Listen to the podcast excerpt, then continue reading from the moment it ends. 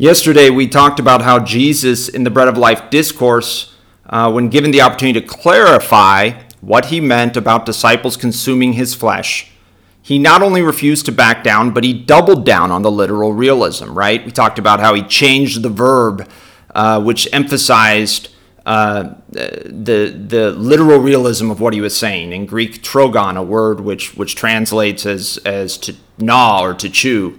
Christ wanted to emphasize that yes, he means this literally and really. His true food, uh, his flesh is true food, his blood is true drink, and unless one eat his flesh and drink his blood, they do not have life within him. You know, our gospel today gives us one final proof of the Eucharist.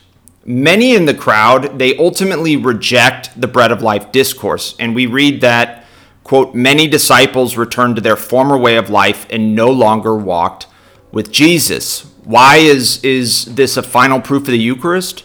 Well, Christ was willing to lose many disciples rather than compromise the truth.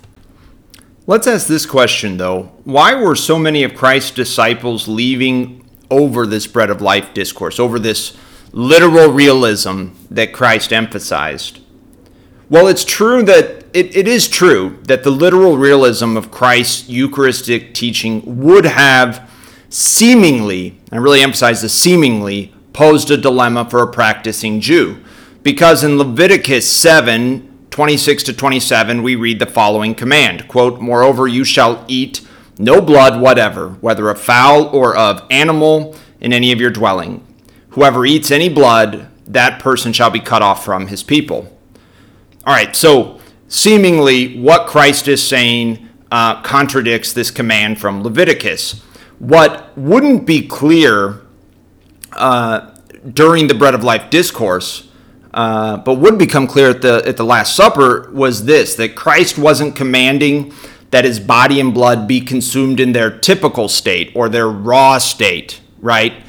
Um, but under the Eucharistic species of bread and wine, under the appearance of bread and wine that the, the substance of bread and wine would be transformed into the body, blood, soul, and divinity of Jesus Christ while retaining the appearance, the, the shape, the texture, the smell, the taste of bread and wine.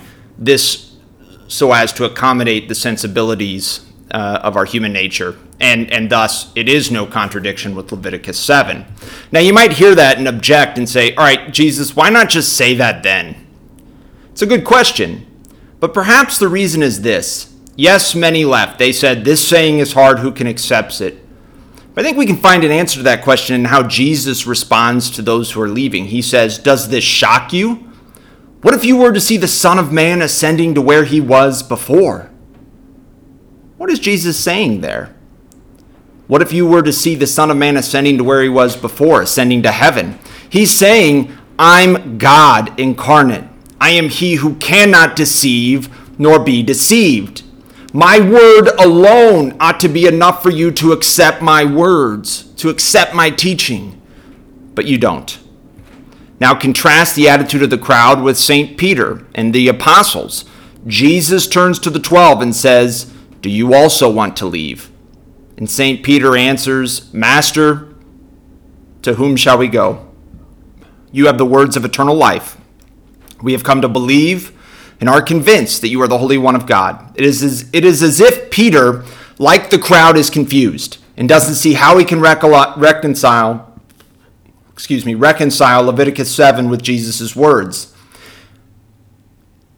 Yet he knows who Jesus is, and he trusts him even if he can't make sense of what he's saying right now, because he knows God is he who cannot deceive nor be deceived.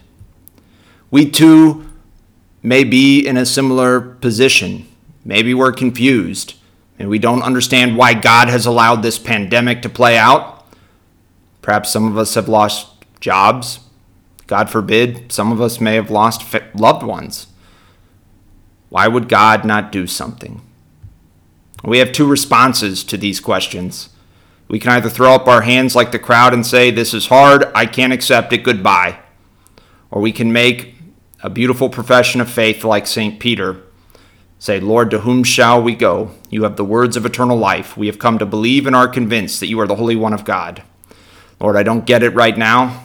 I don't know why you're permitting this. I don't know why you aren't stepping in and doing something, but I know who you are, and I trust you.